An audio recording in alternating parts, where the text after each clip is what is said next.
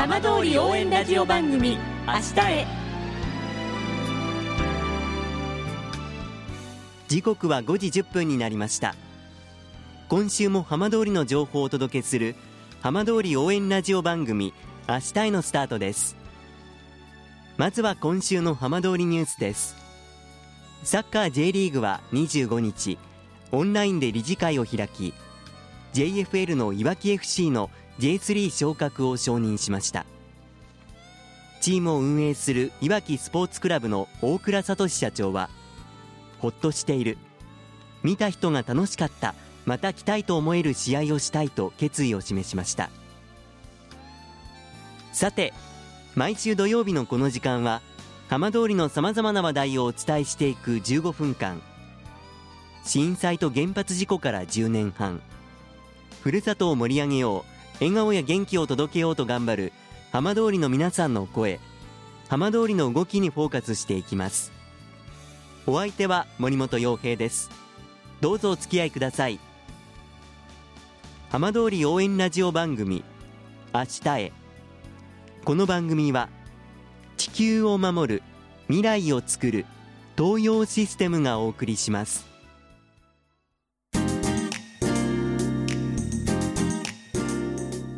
代わっては浜通りの話題やこれから行われるイベントなどを紹介する浜通りピックアップです。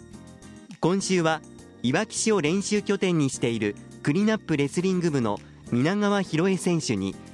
初めて出場した東京オリンピック女子76キロ級を振り返ってお話を伺います。皆川さんよろしくお願いします。よろしくお願いします。まずは今日スタジオにお越しいただきましてありがとうございます。ありがとうございます。東京オリンピックお疲れ様でした。ありがとうございます。オリンピックからもう3ヶ月経ちますけれどもいかがでしょうか？今どんな心境でいらっしゃるんですか？そうですね、まあ、オリンピック終わった直後は、ええ、うんもうやり残したことはないなっていうか、うん、できることすべてやったなっていう満足した感情だったんですけど、まあ、やっぱりちょっと時間が経って3ヶ月ぐらい経ってうんまあ、あの試合でこうしとけばなっていうなんか反省点みたいなのが出てきて、まあ、ちょっと悔しいっていう感情が出てきています。ただ皆川さんにとっては今回初めてのオリンピックでしかも日本での開催ということでオリンピックに出ること自体が本当にこう特別な思いあったんじゃないですか？そうですね。うん、まあ、その2016年のリオのオリンピックに出て本来はやめようと思ってたので引退しようと思ってたので、まあ、それがうん、まあ、2015年に怪我をしてしまってでオリンピック出場がかなわなくて、まあ、競技を引退しようと思ったんですけど、まあ、その時点で東京オリンピックっていうのが開催されることが決まってたので、まあ、あとは周りの方たちのアドバイスもありうんそうですね、まあ、自国で開催するオリンピックに出れるチャンスがあるっていうのはこうアスリートにとってすごい幸せなことだなと思ったので、うん、それもこうレスリング続けていこうかなって思った要因の一つです、まあ、そしてその出場代表ということをつかみ取って出られた大会、まあ、本当にこの初めてのオリンピックという大舞台いかがでしたでしょうか？そうですね。うん、まあ、自分的にはもう少しこう緊張するのかなとか思ってたんですけど、ええ、まあ、試合ではこういつもの試合通り、うんまあ、緊張はしましたけどこの程よい緊張というかいつも通りの緊張で試合に臨むことができたかなと思います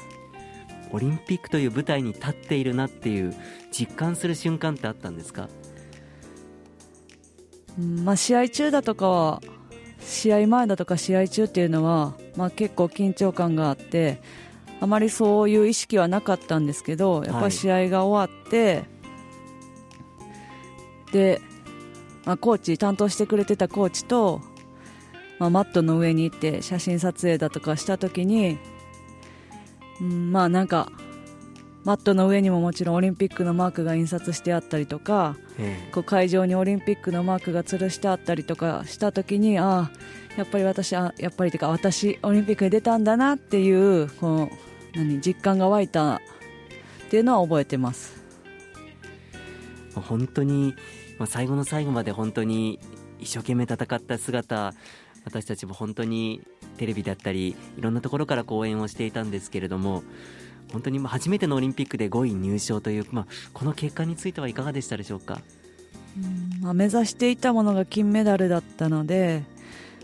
うん、まあ、メダルを取ることができなかったっていう、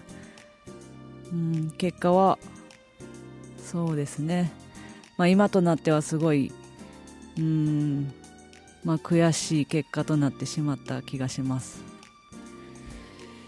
試合のことっていうのは3ヶ月経った今でも思い出す瞬間ってあるんでしょうか？うーんまあ、試合そのもの自体を思い出すことはあまりないんですけど、えやっぱりオリンピックに向けて練習していた時のこととか思い出して、まあ、すごい充実してたなとか、うん、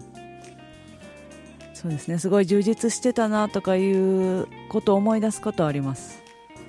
え今こうして福島そしていわきにも行かれていらっしゃいますけれどもこうやってこの福島に来てくださるっていうのはどんな思いからなんでしょうか？まあ、そうですね、まあ、クリナップに入社して、まあ、そういう縁でこう福島の方たちと結構つながりを持たせていただいているんですけどもう本当に、まあ、震災のあった年に私は入社したんですけど、まあ、皆さんが辛い時でも福島に来たら本当にレスリング頑張ってねって声かけていただいていたのでうんもう本当そういう応援してくださった方には、うん、すごい感謝しています。実際にオリンピックが終わった後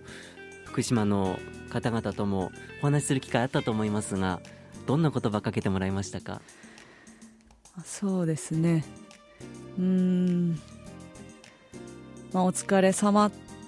ていうことと、まあ、あとはまあ試合感動しましたとか、私も頑張ろうと思いましたとか、まあ、そういう言葉をかけていただいて、うん、本当に、まあ、そうですね、オリンピックで全力で戦うことができてよかったなと思ってます。まあ、特にいわきには皆川さんがあの指導されたことのあるあのキッズのレスリングクラブの子どもたちもいると思います。その子どもたちにとってはこのご自身の活躍っていうのはどんな風に届いたと思いますか？そうですね。今頑張ってる子供たちが、うんまあ、私がこうオリンピック出てる姿を見て刺激になって自分もオリンピック出たいとかそういうふうに思ってもらったらすごい幸せです。オリンピックがまだ終わったばかりという感じだと思いますがこれからは皆川さんこうこんな風に過ごしていきたいレスリングと関わっていきたい目標などは決まってたりするんでしょうか？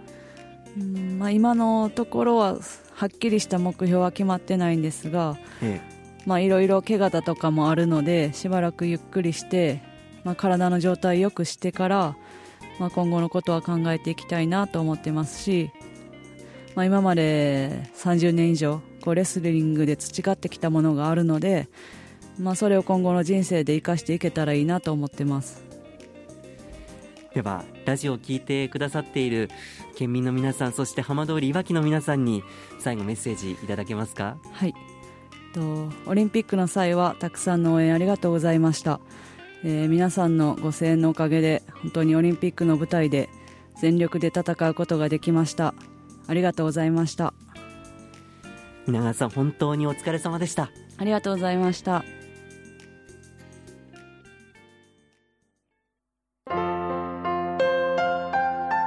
浜通り応援ラジオ番組「明日へ」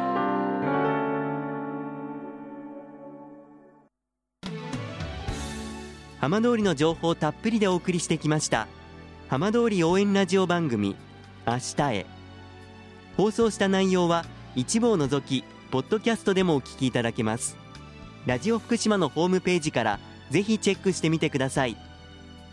この番組は地球を守る未来をつくる東洋システムがお送りしました。